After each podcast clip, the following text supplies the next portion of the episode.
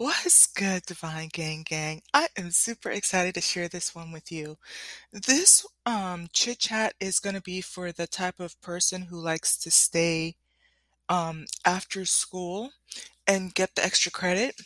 I'm going to be going over a study, but when I tell you that this is going to be a capstone podcast, I probably need to find ways to identify which ones I consider to be capstone. But for those of you who kind of remember when I went into depth about the Age of Aquarius, and we spent maybe a good 2 weeks cultivating that content and mulling it over, but with the understanding that if we understand how those things play a role in our future, we're going to thrive. And that's what I feel about this study. I think that for the divine feminine, divine masculine tribe, twin flame tribe, once you understand this, it's going to definitely impact how you move in the next 20 years, in the next 40 and 60 years, right?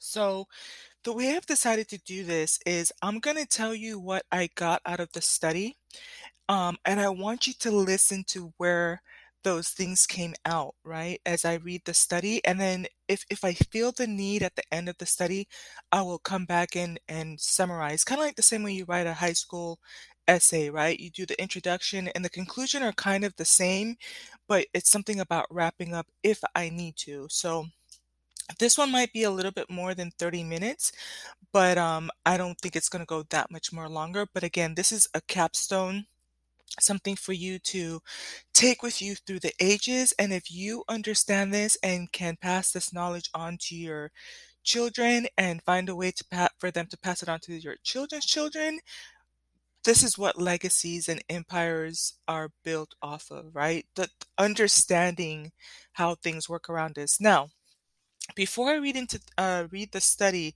there are 8 things I want you to think about that I consider to be the gems, but there's so much more. And like I said, in future podcasts, I'm going to come back and delve into it. So let's go. All right.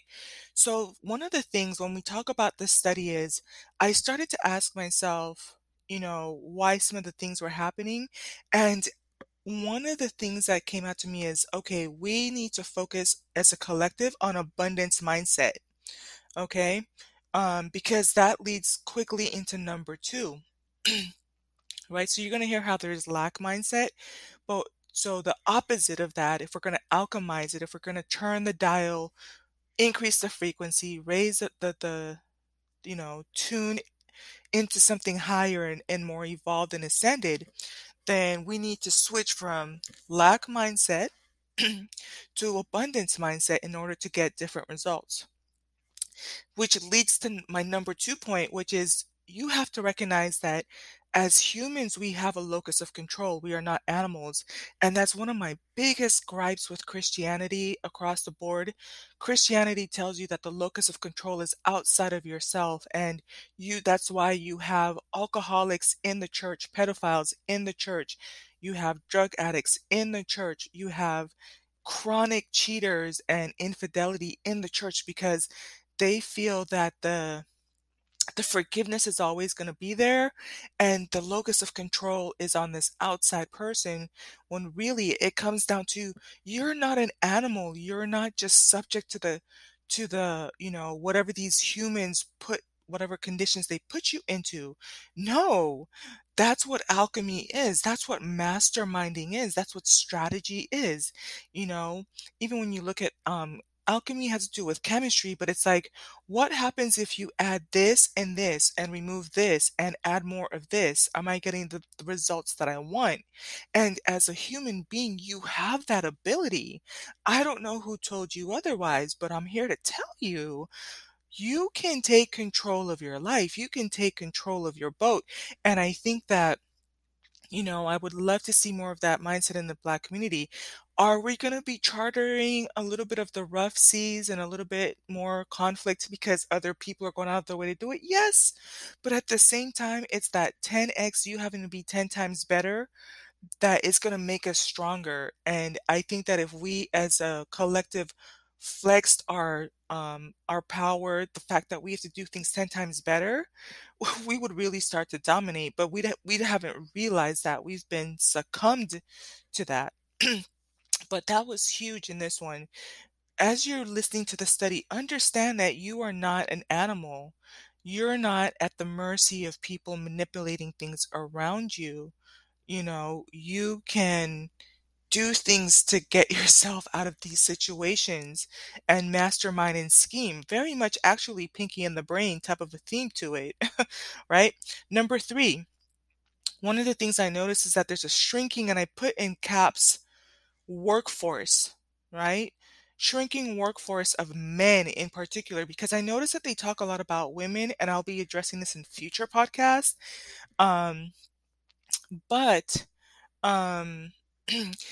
What if you're going to notice when we get to the part in the study where you're paying attention to active, dominant, you know, purpose type of a thing.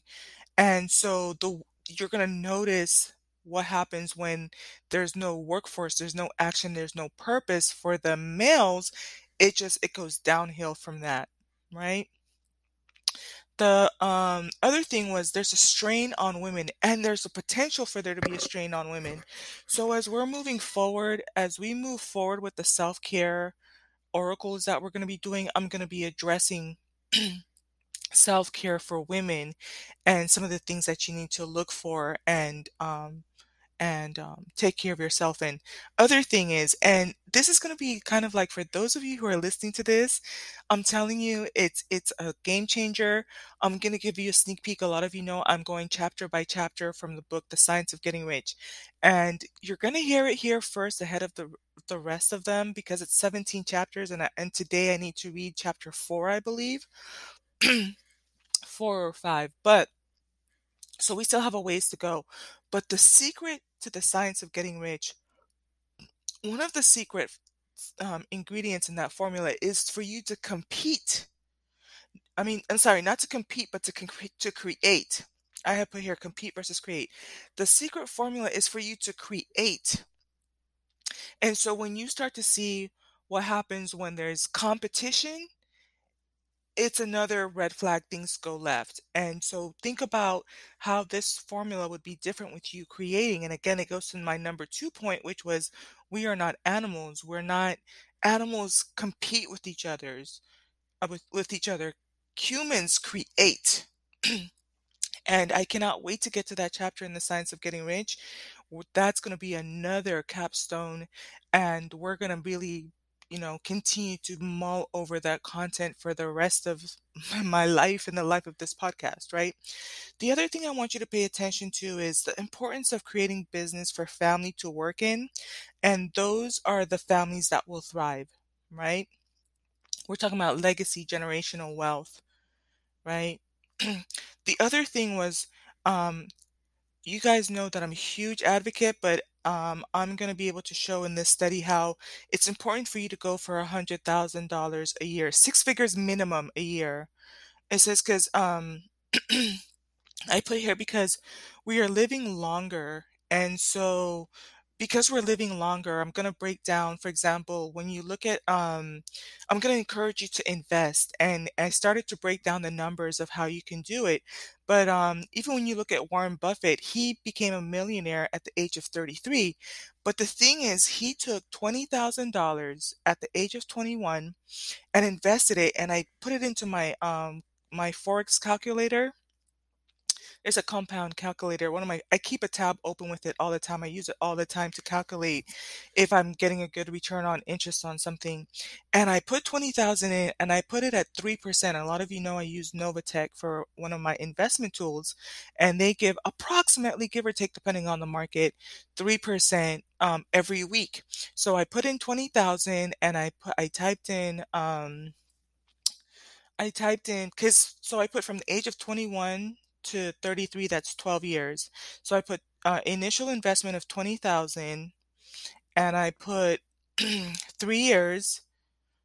Let me do it in this cut because I did it on my phone, but I don't want to close that tab. So 20,000, and I had put it initially at 3%, but the number was so huge. I'm not going to even lie to you. I didn't know if it was going to be billion or trillion, to be quite honest. So I reduced it to 2% weekly return, and I put it for 12 years, right? Compounding every year for 12 years. And with no additional monthly contributions. And so it came out to, let's see, so that's 100,000, that's million. So I want to say, is it trillion is the next one? So it came out to 3,154,305,301. And you can do this in, if you go to the calculatorsite.com and you go to compound interest and type in starting balance 20,000 at 2% return weekly for 12 years with no additional, you're going to be making a phenomenal amount. So when I did crunch the numbers on that, I'm like, no. I need to go back to my tribe and I really need to stress with them. Start off with 10,000, right? I mean, I'm not going to spend a lot of time on this one, but even if you start off with 10,000 at the age of 21, and stash away or continue to make, you know, you can play with the compound calculator, but even if you start off with 5,000 and put 500 every month or so on and so forth, it's easy to see how in 12 years you can already hit millionaire status by the age of 33. So regardless of whatever age you are, give yourself the 13 years. We've been talking a lot about self-mastery, and I'm a huge proponent of it. I think that it shows character strength that people underestimate. It takes character and discipline and clarity and focus to stay with something long enough to acquire 100,000 a year and to make more than that a year. And that's why I'm going to continue to advocate for especially my divine masculines to make that 100,000. Divine feminines, I absolutely want that for you too. I'm going to be paying attention to encouraging you to take on more of the passive income, you know, and to make your life as free as possible. I understand some of you will want to be out in the workforce, but we're going to be talking a little bit more about that, especially when it comes to the strain on women and the roles that come with that. But I'm going to encourage my divine feminines to explore passive income, compound interest, and to use that to your advantage. Of course, for my divine masculines too, but when you look at the study, the problem and the breakdown happens when the men are not part of the workforce, when they're not in action. And it just is what it is. I think sometimes men want to be women and they want the soft and the pretty life, but you're going to go against some universal laws or some makeup of yourself if you want to start to be, you know, just more passive or receptive or like more feminine in your role, right? So yeah, that was interesting to me. Warren Buffett became a millionaire at the age of 33 with the initial investment of 20,000, but I showed you how easy it is. Now you start to look at things around you and you say, am I going to get at least 2% on my return, at least 3%? If it's not, then it might not be the best investment. Or if you're diversifying your streams, you might be happy with 1% for longer, right? And we're going to explore all of that. And then my last point as in terms of this is look at where you can fit in. As I'm reading this study, I want you to look at where you fit into it and to think about how you can alchemize the situation. How can you make it better? How can you leverage the way that you're going to move and the way that society around you is going to move? Farming makes me realize like it's going to be important for us to buy farmlands, to invest in getting produce and different types of produce. Elder care is a huge one. There's a franchise that I already have pinned on my board. So as soon as the deposits come in, I'm just going to put money to get into a franchise that has to do with senior and elder care. and even quite possibly have my own homes, because I have parents who are getting older. They're nowhere close to having to be having in-home care at all. They have like another good 20, 30 years to go, right? But, health-wise, but you never know, accidents can happen and that type of thing. But I'm starting to think of their future, and I would want there to be luxuries that they're afforded. And so I would have several homes, not an Airbnb, but kind of like several homes where people can still live luxurious lifestyle type of a thing, with very nice in-home care, right? And exploring what that model means, and to hire the nurses, right? So that's something that I'm just daydreaming about. I have it on my board and I just daydream about that. But when you start to look at the study, you start to see that it's going to play a very critical role moving forward, and it's an area that's going to expand. So why not start off with your 20,000 or something small and allow it to plant the seed, to let it grow. Another area was women-based numbers. There's already in trading, it's I remember hearing the phrase, but I don't remember the exact phrase, but it had to do with there's a part of trading that has to do with women dominated products and services. And so however a woman moves kind of sets the pace for the rest of the industry and the cultures and how we do things. And so now you're going to pay attention to the woman in that situation, and what are the things that she's going to need, and how do you add luxury and comfort for her life, and services to make her life easier, right? The other thing is travel. I'm actually, and travel is actually an Age of Aquarius theme. And I think that some people are kind of scared about it or still shy about it. But I'm going to tell you right now, in tangent with this study and how people work and how Age of Aquarius, it's an area that's expanding. If you look at like even Airbnb, has adapted so quickly. I mean, I have a newfound love and admiration and awe and adoration for people who are innovative, right? And who can move with the times of the changes, adapt to changes, flexibility. And so, Airbnb started to notice that with the pandemic, people were now working remotely, and they were loving that they could go to another state and stay there for 2 weeks instead of having to stay for the weekend. And so they started to modify their services and how they were set up to accommodate people who are wanting to stay for longer stays and what that means for the future, right? And the other thing too, there's another company that actually kind of is following the steps of Airbnb, but they have it set up to where you can share your house with other people who want to do that same model. So you can spend 3 months in their house and they'll spend 3 months in yours, and then you switch it out, or 6 months, right? And so when you start to think proactively in that way, now you start to take advantage. You start to carpe diem, seize the moment, seize the opportunities. These are things that are going to expand. The other thing is security and safety. I won't go into too many details, but I know people who work in security and who work in safety, and they're making boku, stupid cash, like stupid amounts of money, and I, just excuse me.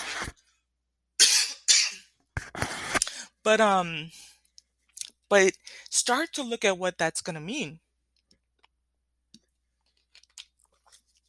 You have gated communities, but you have communities that are not gated.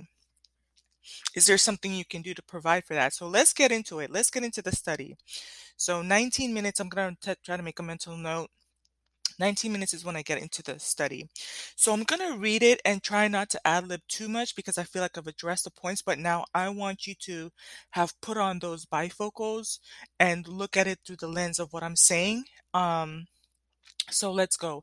It's actually based off of it's called the Universe 25. It's an experiment. You can Google it, and I'm actually going to have a link in the description about an interview that is just gives you so much more insight. And I'm going to be referring back to that conversation and that dialogue for further insight into how this experiment works, because I wanted to make sure it was legitimate and not just somebody who came up with this, because sometimes you see stuff online and then it's just not legitimate or that type of thing. So it's called Universe 25 experiment. Is one of the most, and it says here, but again, I don't want us to feed into this fear. Fear is false evidence appearing real. I already told you, like I said at the beginning, you're not an animal. Okay, so I probably will ad lib a little bit, but here it says, the Universe 25 experiment is one of the most terrifying experiments in the history of science, which, through the behavior of a colony of mice, is an attempt by scientists to explain human societies. The idea of Universe 25 came from the American scientist John Calhoun, who created an quote-unquote ideal world in which hundreds of mice would live and reproduce. More specifically, Calhoun built the so-called Paradise of Mice, a specifically designed space. So pay attention, this is areas manipulated by men, right? He built the so-called Paradise of Mice, a specifically designed space where rodents had abundance of food and water, as well as large living space. In the beginning, he placed 4 pairs of mice that in a short time began to reproduce, resulting in their population growing rapidly. However, after 315 days, their reproduction began to decrease significantly. When the number of rodents reached 600, a hierarchy was formed between them and the so-called wretches appeared. So a hierarchy formed between them, and then the so-called wretches appeared, right? Those are like the lowlifes, the dusties, the dustinas, the ratchets, right? But then again, one of the things I want to make abundantly clear is fear is false evidence appearing real. We live in such an abundant world. Like Bill Gates just bought a whole bunch of acres of land. There's so many things around us that are still undeveloped, unexplored, untapped into, right? And so while everyone else is living off of fear and lack, truth of the matter is there's still abundance out there. And so this person is just a human being. And so that space is going to get confined for 316, but we have the whole world, and it's going to talk a little bit more about travel, right? Once I recognize what's going on, you're going to pay attention to why travel is so important, because the world, it really is yours, and the world doesn't just end at your doorstep or in your community or in your city. It's global. So it says the larger rodents began to attack the group, with the result that many males began to collapse psychologically, right? As a result, the females did not protect themselves, and in turn became aggressive towards their young. And I've seen that in other animals too, like even with dogs. When you hit a dog, it will transfer the anger to the other dog. It won't necessarily bite the human, but it will transfer the energy. And so that's something that's animalistic behavior. And so it's so funny with the self-care ritual that we did, the last one, we were talking about how do we stop the ripple effect. And so here you see it where it's like ripple effect has to do with animal instincts to pass on the anger, the hate, the sadness, the disappointment. But humans have a locus of control where you can decide not to have the ripple effect. We're not animals, right? Wells of Abundance, the 7 planes of abundance. That one's a really good book for you to understand too, because it talks about being a plant, a vegetable, an animal, and then a human, right? So it says, yeah, as time went on, the females showed more and more aggressive behavior, isolation elements, and lack of reproductive mood. There was a low birth rate and at the same time an increase in mortality in younger rodents. Then a new class of male rodents appeared. They're the so-called beautiful mice. They refuse to mate with the females or to fight for their space, and that's what's going on. That's exactly what MGTOW is. MGTOW is about the beautiful mice. They refuse to mate with their females or to fight for their space. Absolutely. Beautiful MGTOW males. All they cared about was food and sleep. At one point, beautiful males and isolated females, right? And that makes sense. And that's why I think I want for the divine feminines. That's why I feel like I want to encourage you to get out there and go for the most productive men in the society. I know that there's conversations about how to properly vet, and sometimes the mice that you're working with really are trash, but we will unpack what that means, right? Because I can see myself even being an isolated female. I've talked to you guys, and part of it has to do with my age. I am a little bit older, but I think for my younger women, the hope is absolutely still there, I think, with the right guidance and mentorship. But I'm on the latter end of isolated female. I'm not considering myself to be in childbearing age. And so now there's not a need for me to mate or to have a partner or companionship, right? I'm just focused on my food and my pentacles, just the same like the beautiful males, just like the MGTOW males, right? Thankfully, I'm not passing out anger to those around me. There's nothing ratchet about me or anything like that, right? But so that's kind of how you understand how these stages of life happen. So it talks about, at one point, beautiful males and isolated females made up the majority of the population. According to Calhoun, the death phase consisted of two stages, the first death and the second death. Oh, y'all, just bear with me. I have a little pesky cough, but I'm taking something for it. And the water helps so much. But yeah, that should be clearing up in a little bit. So first and second death. So it says the former was characterized by the loss of purpose in life beyond mere existence. So we've got to get back to understanding purpose in life, right? It says no desire to mate, raise young, or establish a role within society. That's low vibrational. So the opposite of that is to restore a healthy desire to mate, restore, wanting to raise our young and establishing a role in society. Those are key. But then again, I want to remind you, it had to do with the shrinking workforce of the males. Okay, that's what offset everything. That was the hairline trigger that set everything into motion. It says, as time went on, juvenile mortality reached zero, reached 100%, and reproduction reached zero.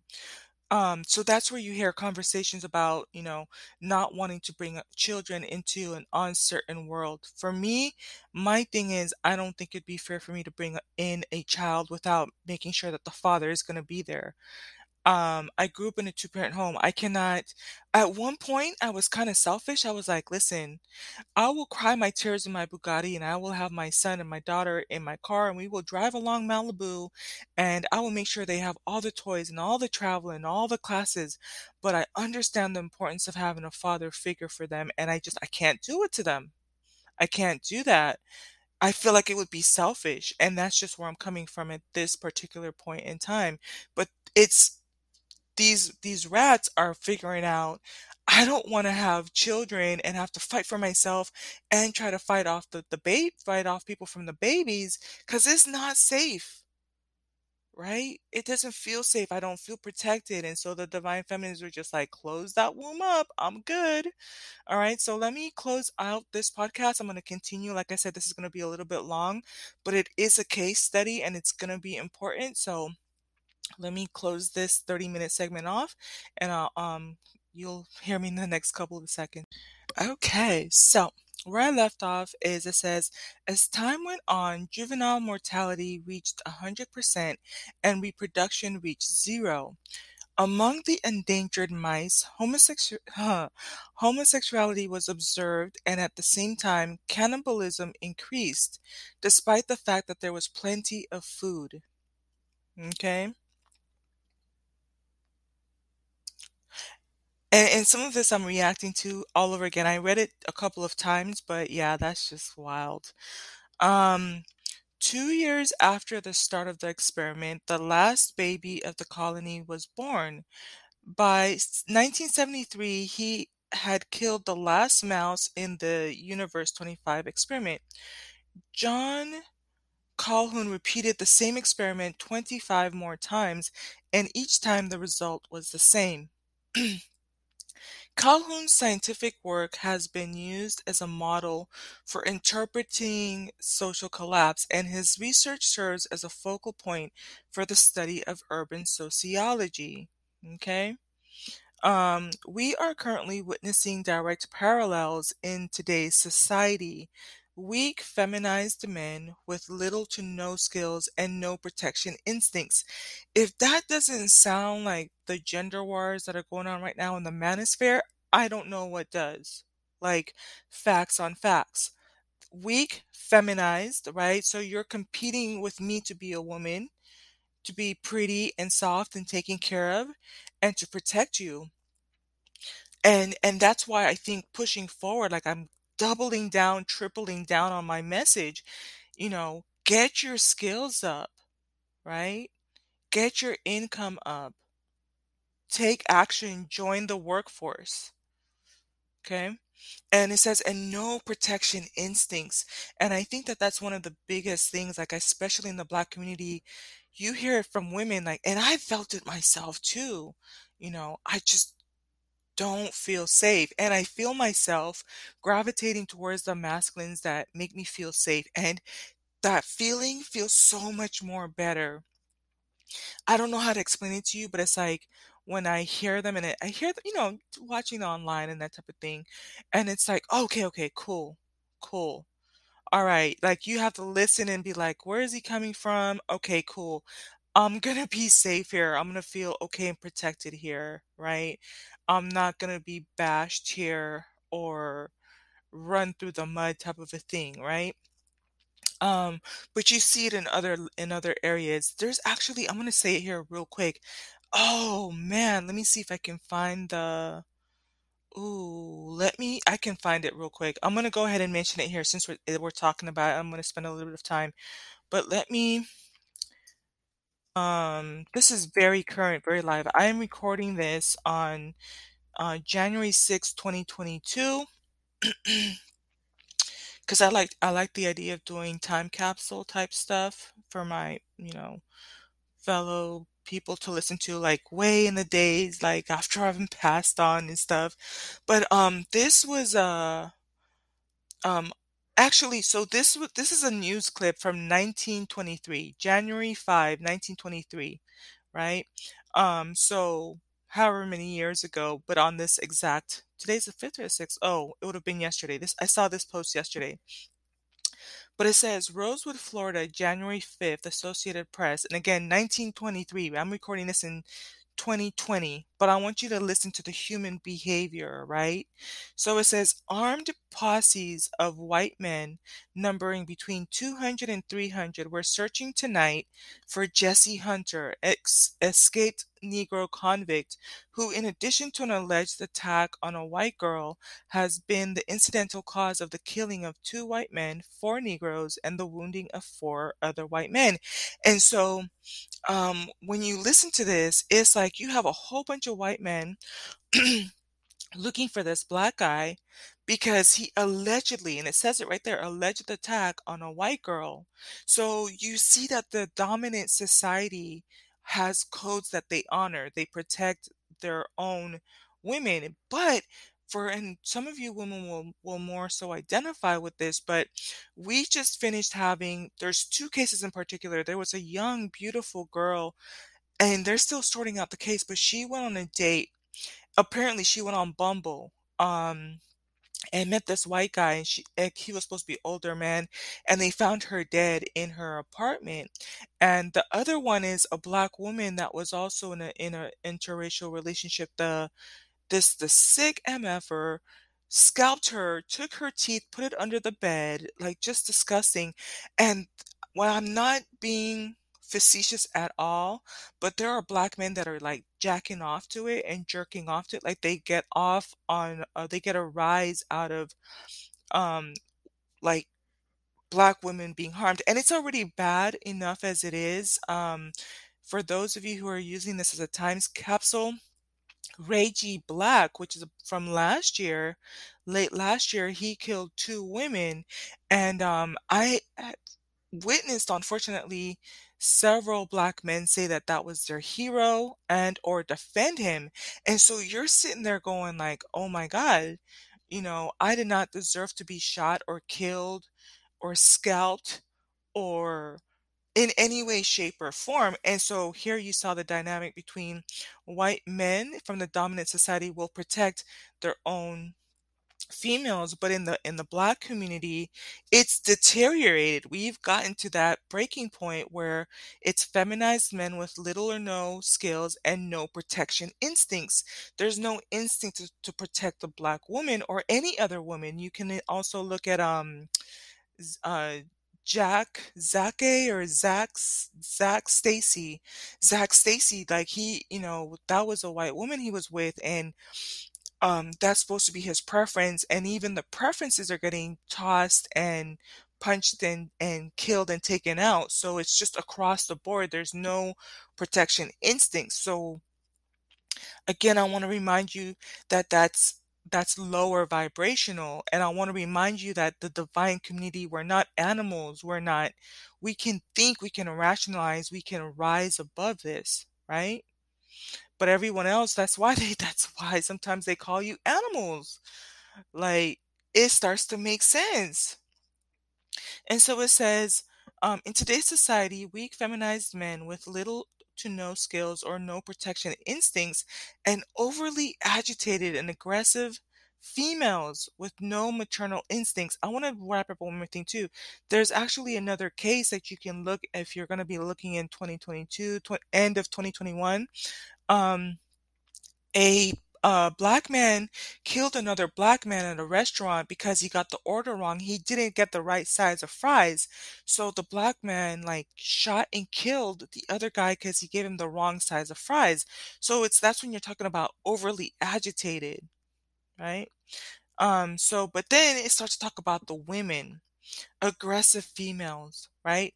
You've been hearing a lot in the black community, they've always said, oh, black women are so aggressive. They're so ratchet. They're so masculine. And that's why one of the things for me moving forward is, baby girl, burn the motherfucking cape, burn the cape, learn to rest in your femininity, sit back and, you know, protect yourself, but step back. Cause what's happening is, we're trying to protect ourselves plus protect the men. No, you protect yourself and let the men duke it out amongst themselves. And I'm going to be talking about that on the next podcast. I hope I have a little bit of energy, because when you're doing content creation, sometimes it can pull from you, and I'm a little bit empath, and I want to make sure my energy and my focus is good. So it will probably come in another couple hours, but I'm going to be talking about the cold, you know, about the winter. Those of you who are familiar with the manosphere talk about Kevin Samuels, he's been talking about the winter is here or the winter is coming. No, the winter is here. And what do we do when it comes to dating and social, urban sociology, right? So it talks about aggressive females with no maternal instincts. And you guys have been hearing me talk about this, but it's kind of like, I just grieve because I don't see us women really pouring into our children. You know, what does it mean for you to try to get yourself in a situation where you're not in Blackistan? And that's why I think I want to double down to divine feminine. Don't allow, you know, if you live in Blackistan and you're young and you have your future ahead of you, don't let anybody gaslight you into putting you and your future to replicate Blackistan. Go for the high vibrational man. Go for the...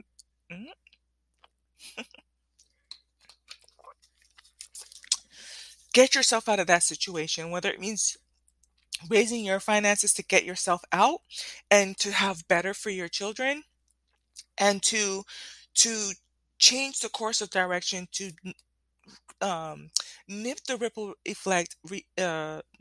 effect and go for the high vibrational masculine, the masculine that is in the workforce, that is in action, that is exhibiting the leadership.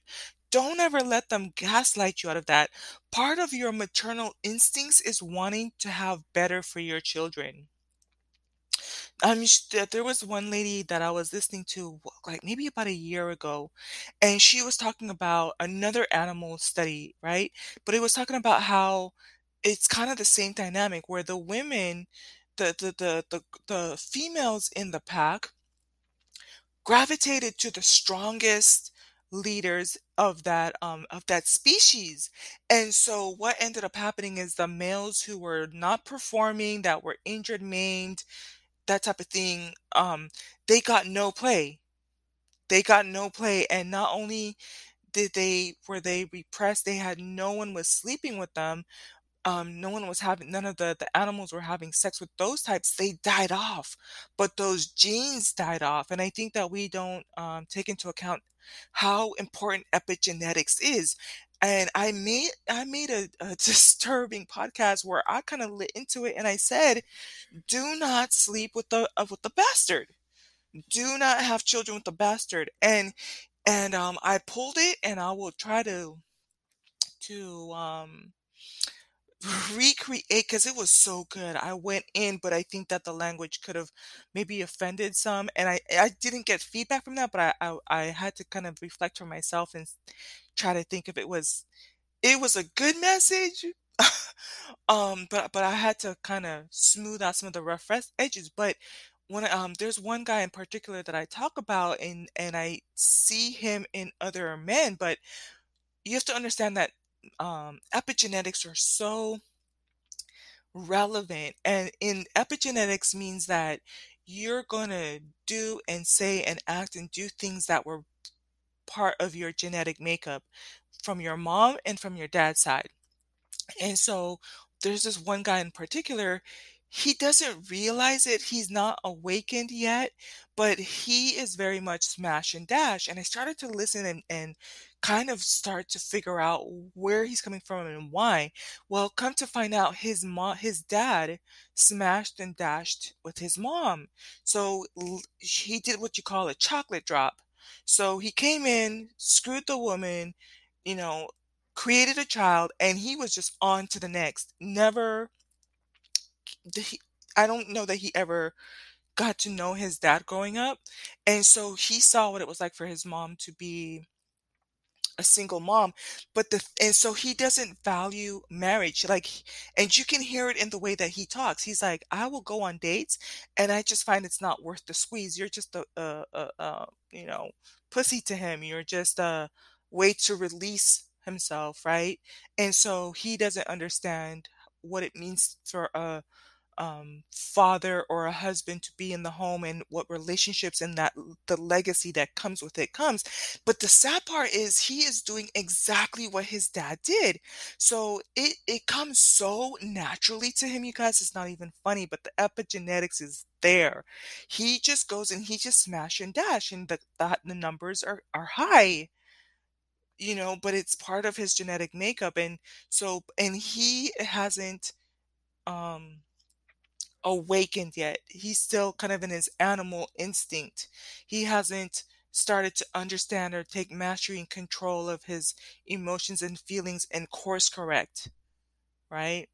And who knows, I would hope that he it's one of those. I'm not telling you to put yourself in that situation where now you feel bad for him and then you try to mammy him and be that girl for him. No, I would tell you, stay far away from him. And this is the thing, like, I like him as a person, I feel bad for him, but no way in hell would I ever even entertain what it means to date and to have that. No. Burning my cape, you know, he will figure it out, or he won't.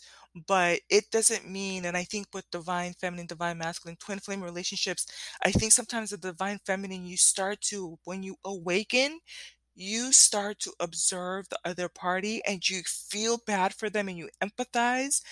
But then now you end up trying to get in a relationship with them. But the epigenetics are very real. And now you're talking about replicating that, right? With somebody who's not healed. But so now we start to talk about maternal instincts, right? And it's a result of, you know, not having your father in the home, having to see your mom fend for herself. There was another interesting thing too, that one of the things that's said in here, I might have accidentally skipped over the sentence when I was scrolling down, but it was a part in there that said that at one point all of the rats had gotten bitten. Oh, I know what it was. Okay, so now let me go to I took screenshots of that, the link that I put in the description. I took pictures of some of the points, but let me see where it is. Oh, yeah. So here it says, at one, this is Vedantam. This is one of the people who's having a discussion about the study. So it says, at one point, nearly every mouse in the enclosure had a raw, injured tail from being bitten by other mice. After a while, the mice stopped reproducing. Eventually, the entire population was dead. And so that's where you kind of start to hear these conversations about who hurt you. So we have a lot of hurt people. We have a lot of people I've been, you know, hurt by my divine masculine counterparts, right? And I'm in isolation mode.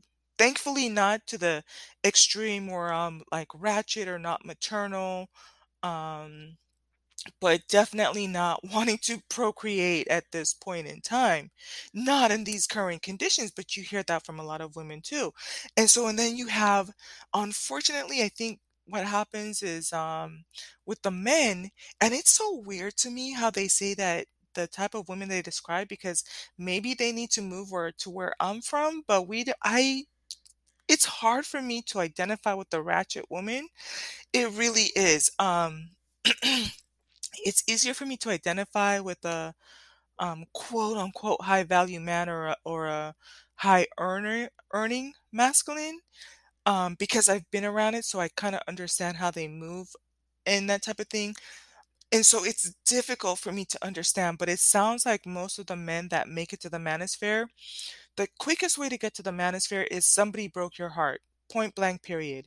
And they have the stories to tell you. They will tell you about the failed relationships with women.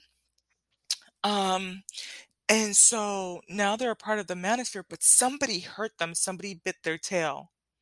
And so now because most of us are not awakened and we're on that animalistic plane, right? Which is plane number two. Number one is plant. Number two is animal. Everybody's tail done got bit, and now it's not safe for anybody. Is like hide your wife, hide your kids, because they come in for everybody out here. Everybody's going around with a bitten tail. So I thought that was interesting, right? Same thing with the women. Like I said, listen, I'm trying to make sure that I want no dust around me, and I want to make sure that it's a masculine who is in, you know, values commitment, you know, but that hasn't been I've gotten my tail bitten a couple of times, right? And so same thing for the masculines. I don't understand why they keep attracting ratchet women. I heard one guy, I'm kind of ad-libbing, but it just is what it is. I heard one guy, it was actually the lead attorney. That's who it was. You guys, when I tell you sometimes, it's funny how my mind works. Like, I just cannot understand this one. Like, it really troubles me. But he said that he slept with a moose. I'm like, I'm trying to understand how that happened. He said that he slept with a moose, and I'm like, he's calling the woman a moose. I'm like, why would you do that? Why? Like, isn't there a better, like, better looking women around you? But his story is not standalone. There was another there's a comedian. His name is Faizon Love, I believe. His name is Faizon Love. And he said that he slept with the wombat. And I'm like, why on this whole entire global? I'm sure you could have gone to freaking Colombia, Argentina. I don't know where all these other, Philippines. But you had to sleep with a wombat, my Edward? That, why would you do that? And he was talking about, and then to make it worse, he had a child. And I'm like, so your daughter is half wombat? Is that what you're telling me? Like, one thing I will stand on is at least the guys that I've dated, I can give you their creds. It's some good credentials behind it. Some of you know, like, I grew up, like, when I, was a child, I grew up in Compton. I've shared this before. Grew up in Compton, and I remember watching Sesame Street and hearing the bullets swinging by, and we had to run into the back room and get down behind the bed. And thankfully, my parents took us out of that environment, and we're doing so much better now, right? But as ratchet as that area was, never dated a gangster. Never. Celebrity, like, not celebrity, but musician, politician, warehouse person who was able to get a really great contract with the government, you know, but never. So it's hard for me to I've never talked to you about any thugs. I've never dated a thug. I don't understand that dynamic, but I'm saying all of that to say, like, why would you choose to date a wombat or a moose? Like, that's just freaking weird to me. Anyways, let me get back to my mom. Yeah, sometimes I'm like, how did he sleep with the moose? That's just freaking weird to me. Why? That's so gross. But anyways, let me leave them alone. So here is Harper. There's a part where he's talking about, it says, I believe it was the second paragraph I wanted. So it says, and if you have a society which has large numbers of children, then a lot of those society's resources, both the national resources and the resources of the communities and households and families, is focused on keeping that great big bulge of the population, which are children. Excuse me. And it's talking about developing them, educating them, stopping them from dying. So it's talking about the maternal instinct, right? Y'all, I'm like low-key obsessed with water. So he was talking about how society, when they have large numbers of children, the inclination is for them to develop them, educate them, stop them from dying, keeping them safe. That's what we need to be focusing on right now. And so it says here, and that means that it's actually quite difficult for those societies then to make that leap into what we call the demographic dividend. When we move from young children into being adults and able to be productive. And we can be productive in different ways. We can work. This is so critical. I want you to think about this part. This is a huge entire gold mine right here. And also, I didn't mention when I was talking about the travel and elderly care and women's services, education for children, right? What services in curriculum and opportunities can you provide for that demographic? Because it's critical, especially when we get to the point where we might have more children than adults, to be able to get them from young child into adult to be productive. What does that mean? What does that look like? right? If you're a twin flame and you believe you have a mission, whether it's by yourself or with your twin, what does that look like? So it says here, and it says, and this was the other thing I wanted to talk about, how, especially for my divine feminines, do not get gaslighted out of wanting to break the generational curse. If you live in Blackistan, this is where you partnering with a divine masculine that's 528 hertz is in the workforce and is a leader in his community. This is where you start to build generational wealth and break that curse, right? Your understanding of this is paramount. It says, we can be productive in different ways. We can build, we can work in the family, or let me see. I had to go to another screenshot because it was a large paragraph. It says we can work in the family or household economy, right? So as you're moving forward, I love the idea of, you know, divine feminine looking for a divine masculine that is a CEO and has his own company, because when you have your children, he can teach them how to take on the business. And so I was talking about earlier how it's a tragedy that we're sending our young women and our 16-year-old women to places like Burger King, where they're trying to work and they're trying to make money and they're trying to be responsible, only for her to get shot because some dusty guy wanted to make free money. She's at work, but he wants to pull up to the driveway, and bless her heart, she didn't know better. She should have just given him the money, but she's trying to do this and lost her whole entire life off of it. But if we can create spaces, especially for our women, for our young women, where it's like she can work in her dad's office and work on the financing and the marketing from the comfort of his office, where, you know, it's safe. You see what I'm saying? Like that's critical. That's part of your maternal instinct to have that kind of foresight. I had done a podcast a while back talking about the importance of nesting and why inherently you want to look for the male provider, because you know that it's critical for your offspring to thrive, you know. And if you don't pay attention to what you're reproducing with, you're jeopardizing your children's future, right? So it says,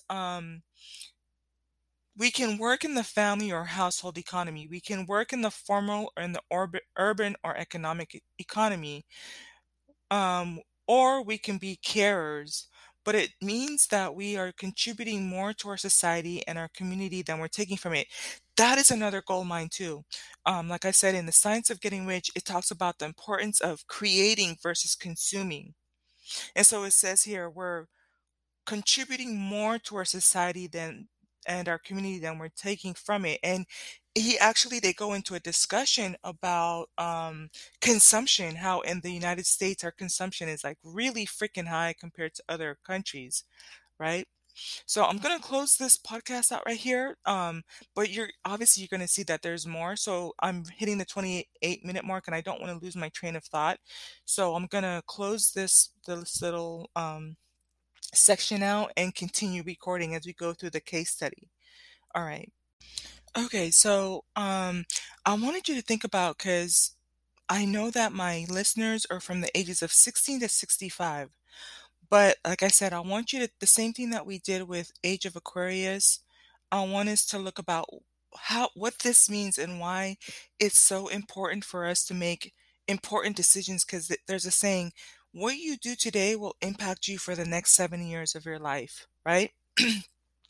So it wasn't necessarily part of what I had planned, but it's here. But and as I was waiting for the stuff to upload, I read it, and I think it's important for you to keep this at the forefront of your mind as you're making your decisions, and why you need to invest and why you need to make certain accommodations for how your family is going to generate its income and thrive and be abundant, and what that means for you as a person who's going to be looking to retire in the next 20, 40, 60 years, right? So it says here, it was talking earlier, it says, but it means that we are contributing more to our society and our community than we're taking from it. That was when he was talking about how we need to focus on our children, right? And so then that means you're contributing more than you're taking from them. And then it says, and then if you move into those societies where, which are aging, once we have not so much older adults, but older, frailer adults, and that's a sort of very old, and typically in many societies now, it's people probably in their 80s and 90s, they again stand to draw down on society's resources rather than necessarily contributing to them. And that's why economies and communities and societies get affected by the bulge in the age group of their population, right? So paying attention to our youth, paying attention to what that's going to mean for you. Are you making preparations now? It doesn't matter what age you are. If you follow that investment tool and invest wisely and give it time to mature, right? Because even for me, I know, like, I'm so frustrated. Like, I want to be in 2025. I'm going to be balling, right? So that's just 3 years. But what does it mean to put your money in, plant the seed, and let it sit for the 12 years like Warren Buffett did, right? And planning for when you're going to be in your 80s and 90s. And then that's when you start to look at things like life insurance and making sure that you have things set up for your retirement. And what does it mean for you to make sure that you have things around you to take care of you when you're in your 80s and you're in your 90s, right? I just thought that was interesting. So the next thing, and I think this is the last, this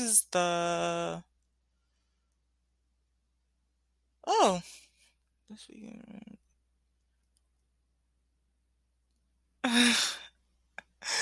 Oh wow, that's kind of weird. Okay, so one more section from that interview. It says, I mean, the strain on particularly women in their late 40s and 50s, I think, is extraordinary. So if you're younger, I want you to think about this. If you're in this age bracket, I want you to think about this. If you're older, I also want to, what I want you to do is think about what this is going to mean for wherever you are in life and how to adapt for it, account for it. But also if you're looking for mission or purpose, or there's things or life experiences that you've had and you can provide a good or service that's going to generate income for you to provide this for other women, you now have a niche, right? And this is going to do nothing more but expand, right? So those of you who are working on your business plan, this is your niche right here. It says the strain on particularly women in their late 40s and 50s, I think, is extraordinary. So women are asked to be in the labor market. And again, this is why I think that I studied the dynamic in this a little bit, but this was talking a lot about women being in the workforce. And again, this whole thing that got triggered and set off was because there was a shrinking workforce of men. And I understand this study has it can only do so much, but I'm looking at it from all the different things I've been studying and observing. And so even in this article that I have linked in the episode description, it was talking about this woman, and I'm going to be salty on her behalf, but this guy had the audacity to want to marry her because he thought she was so pretty, but the MFer wasn't even able to provide for her to stay at home, to stay home. So she continued, she gave it time to think about it, and then she finally took him up on his offer. And so they decided to get married, but she still had to work. And he's telling her that he wants children. This is in the article, right? He's telling her that she wants children. So she took a year off to have the child. And so the person who's interviewing her was like, well, do you want to have another child? And she's like, no, I can't afford to. I still have to take care of my child. I have to take care of my, my wife duties. I'm still working, and now I have to take care of my parents and his parents. It's a lot, as opposed to if this man had gotten his ducks in a row where she could stay at home and not feel that strain and that pinch. And I've talked about how the quickest way, they talk a lot in our community about how women are fat and obese and overweight. Listen, the quickest way for you to gain 30 pounds is to increase your cortisol. You know how you increase cortisol? Working a 9-to-5, taking care of children, coming home, still doing 50-50. A 50-50 relationship is the quickest, fastest way for you to gain 30 pounds. Because you're waking up the same time he is or before he is to get the kids ready, go to work, come home, do the duties.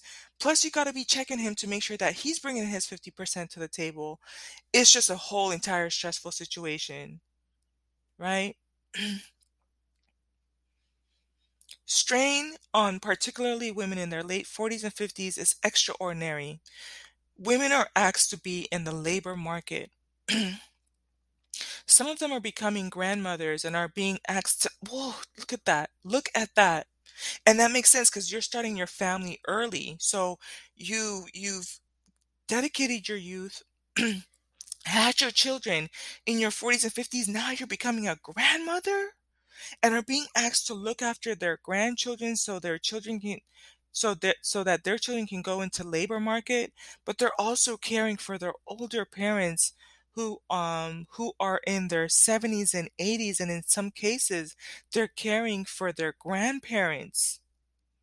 And this is so true. I think, you know, and I'll be a little vulnerable here too, but I think part of the things that weren't taken into consideration is I really love my parents, so I'm going to probably shy away from this one. But what I will say is, my grand aunt, she was my equivalent of my grandma. I consider my grand aunt to be my grandma. I loved her to bits and pieces. Like, sometimes you guys have heard me talk about her, and I'll just start to kind of cry a little bit, even though I wasn't planning to, even, you know, or whatever. So, she lived to be 99 years old, and so guess who had to help take care of her while my dad was at work? My mom. And people don't really think about those type of things, right? That would have been basically like my grandma had to take care of her. And we enjoyed every moment she was here. Oh my gosh, you guys would have loved her.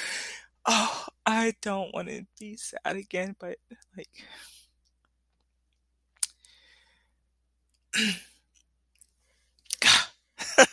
she had the greatest sense of humor, and I think, like, part of it, I really like pretty things. It was nice to be around her because I got to appreciate that part of life. Like, my mom, she's a little bit more, you know, like everyday woman type of thing, but my grandma, she liked the pretty things, and so I was the only girl out of the three boys, and so she would dote on me in those ways, right? And we had a special bond. But it's like, you're talking about, we're in 2022, people are living way longer. They're living past their 70s and their 80s, and what is that going to mean for, you know, you want a partner in life, and so, but you're wanting her to do 50-50, take care of the kids, take care of the grandkids, take care of your kid, of your parents, her parents, and even possibly grandparents. So can you understand why economics, why finances are so important moving forward? Can you understand why I'm going to push for you to push past people telling you that you can make it with $40,000 and $50,000 a year?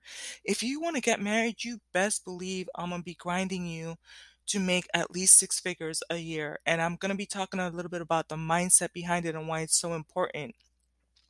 And for my divine feminines, why, you know, I really want you to explore more measures of either you're working at your husband's job, where if, you know, I can think in the past couple of relationships, one in particular, I could have filled in, you know, in certain areas. But then again, some couples don't like to do that. Sometimes they like to be separate, and that's okay. I've seen both sides, but what does it mean for you to work for your husband's company, right? And so what does it mean for you to take on certain things to where you're contributing to the household, if that's what you want, right? Because you're still kind of introducing the 50-50. But what I'm trying to say is divine feminine, if you even explore what it means to have passive income the way that I have, I would highly recommend my lifestyle. And I would recommend for like, I would say my niece, she's going to be set. By the time she's graduating from high school, she's going to be like millionaire, right? But, and so she can move through life and navigate through things easier, and not having to subject herself to certain 50-50 situations, right? I'm going to tell her, don't tell him where you're getting your money. Like, I'm already training her from now. You don't ever let a man know how much you're making or where your money's coming from. And that's just me, but that's to protect her, right? Because I don't want leeches or dusties or that type of thing.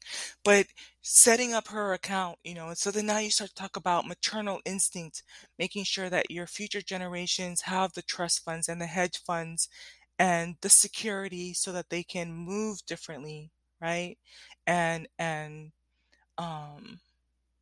there's certain components that come along with that, because you're going to have people who are going to fight me on this, or there's going to be people who want to build off of this, right? So that pretty much concludes this case study. I didn't take a picture of but I have the link open. So I'm going to put the link in the description. And so then, yeah, as we close out here, can you see those things that I was talking about? And I'm getting a little bit tired, so. But can you see where an abundance mindset is important, where we have to understand our locus of control, that we are not animals, that we can take control of our environment. We can see things for how they are, and we can navigate and maneuver and mastermind and strategize how to ascend out of those low vibrational situations. Can you see how, especially I think when I link when you read the description, read the article in the description about the shrinking workforce of men, right?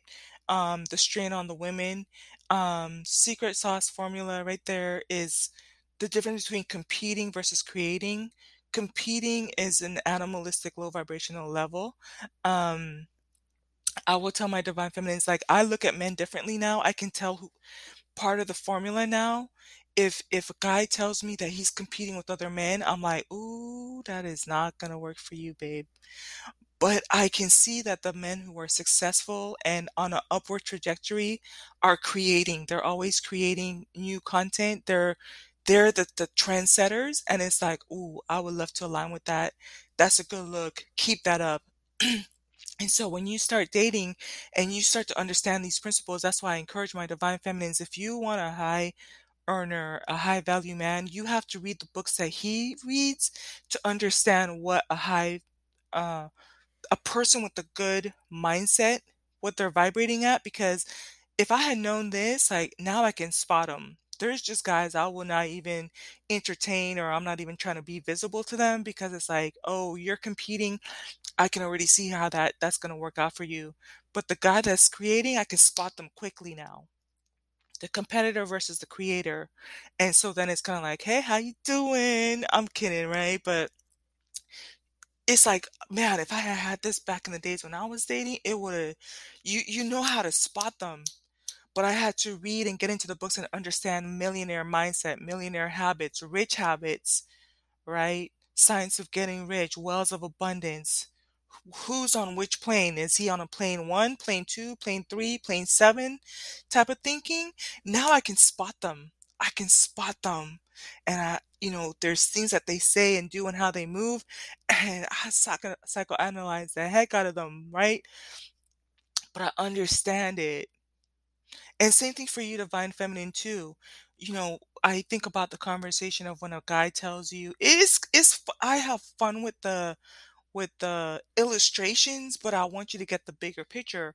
When he comes and he tells you, like, what do you bring to the table type of a thing, or he starts comparing you to other women, it's like, I'm not going to compete with other women. I'm looking to create something that's unique between you and me. You have your dynamics, I have my dynamics, and there's chemistry.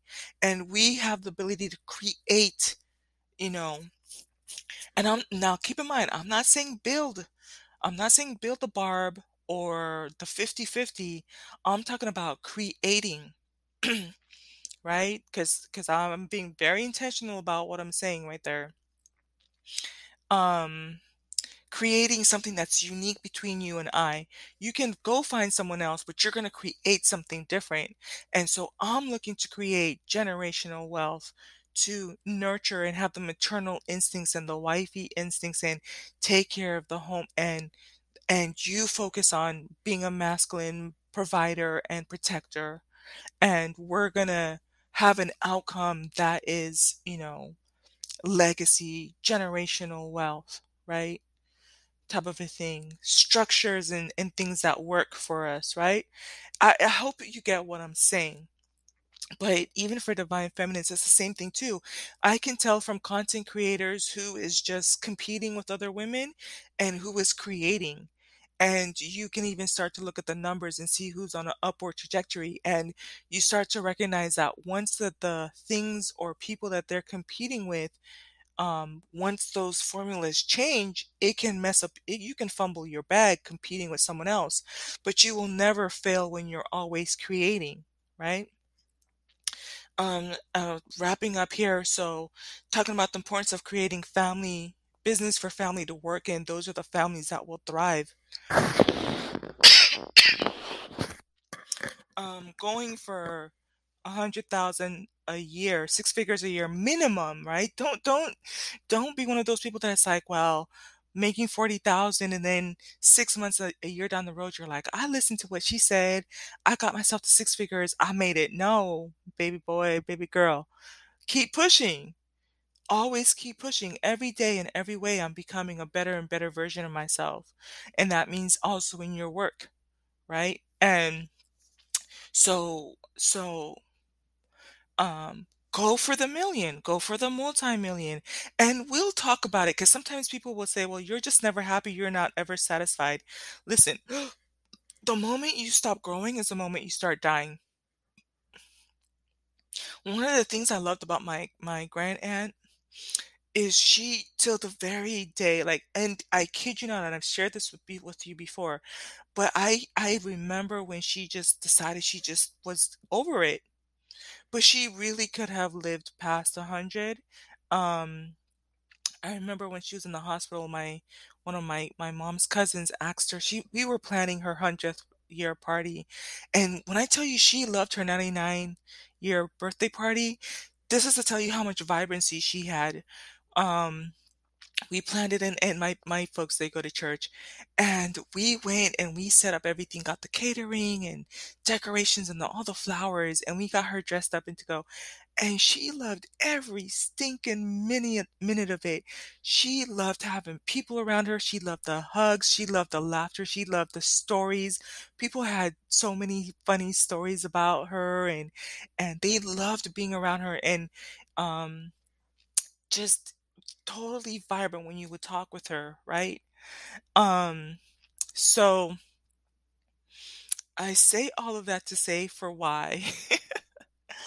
I forget. I think I'm honestly a little bit tired. Like, you guys, this stuff is really kind of draining you a little bit. But yeah, these are the families that will thrive. Go for the 100 figures. Oh yeah. So what I was saying about her with the 100 figures, that reminded me, all the way up until she was 99, she was always going for the higher vibration, always looking to, always natural curiosity, always looking to learn something, right? Always seeking to have new experiences. So when people try to tell you, oh, you're just never going to be happy, you're always chasing the dollar.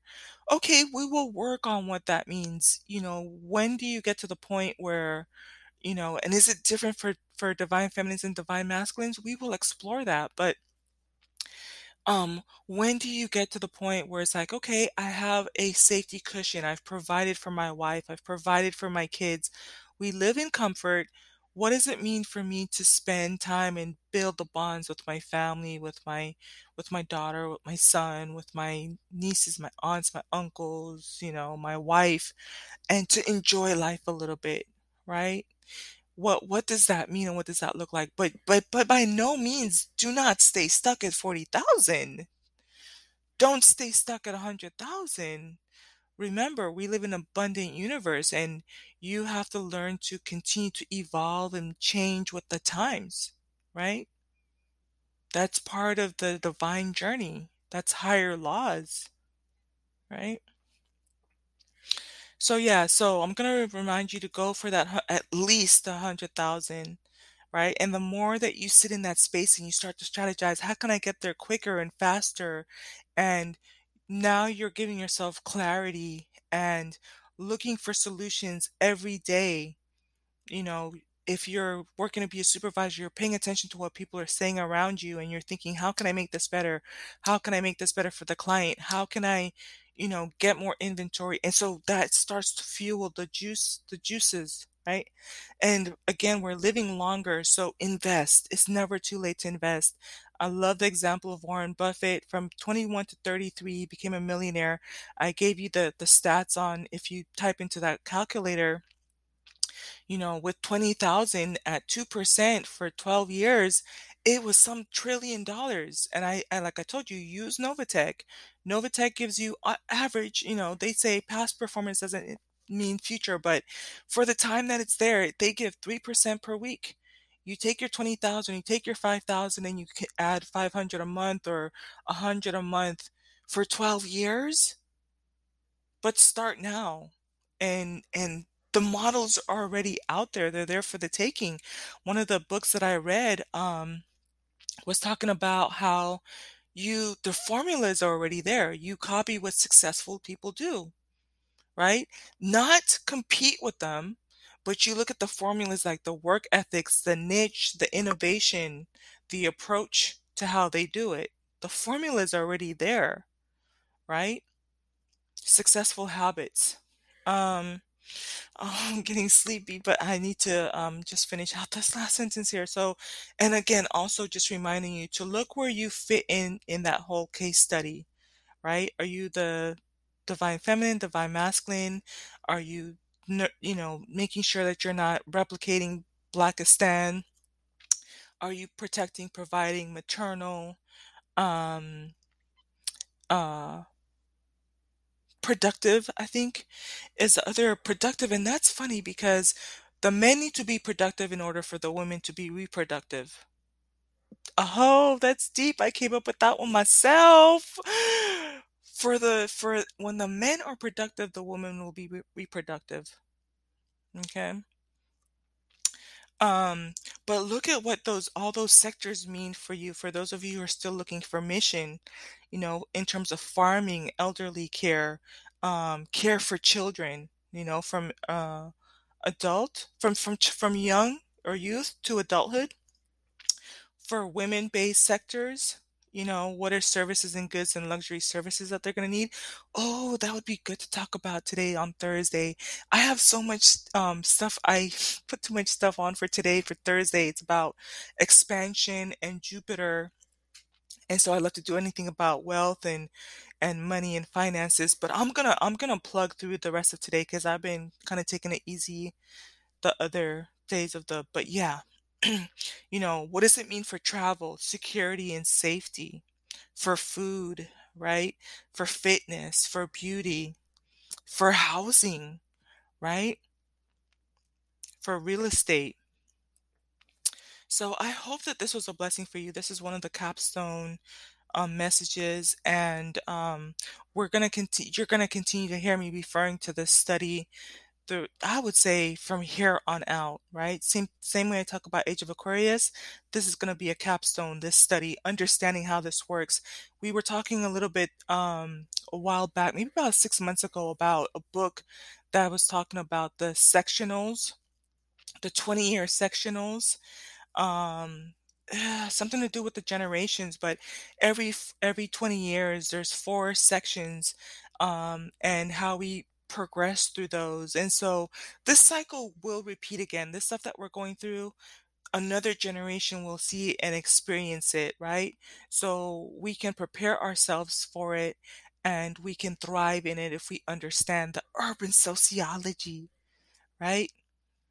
And then you start to combine it with other things. Like I said, like Wells of Abundance, that book is only like 60 pages. I highly recommend it, or you can listen to the audiobook. It's like an hour and 15 minutes on YouTube.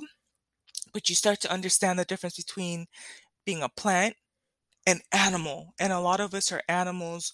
We're not conscious and we're not awakened, and we're just allowing, you know, the locus of control is just, we're going off of animal instinct. But the divine tribe is taking control of their environments and out of the outcomes, and going for the best. You can have the marriage, and you can have the family, and you can have the generational wealth. Let everybody else kind of scramble for what they know, but the cream of the crop will meet the cream of the crop at the top. So that's my goal. All right, so I'm out of breath a little bit. I'm going to sign off here. Know that I love each and every one of you. Charging you with love, with the high vibrational kind of love, 528 hertz kind of love. Going to charge you with the love of your life if that's what you desire. But I want to remind you that you are the first love of your life. You spend 365 days of the year with yourself. You know what makes you laugh, cry, and smile. You spend 24/7 with yourself, so you know your hopes, your goals, your dreams, and aspirations. So show up for yourself, boo. Gonna charge you with light and black light, because black light illuminates the invisible. I understand that the divine feminine, divine masculine, twin flame journey is about love and romance, but there's mission, there's self development, there's awareness, you know, all the things that lie below the surface that we need to shed light on, right? Gonna charge you with health, with wealth, with wisdom, and prosperity.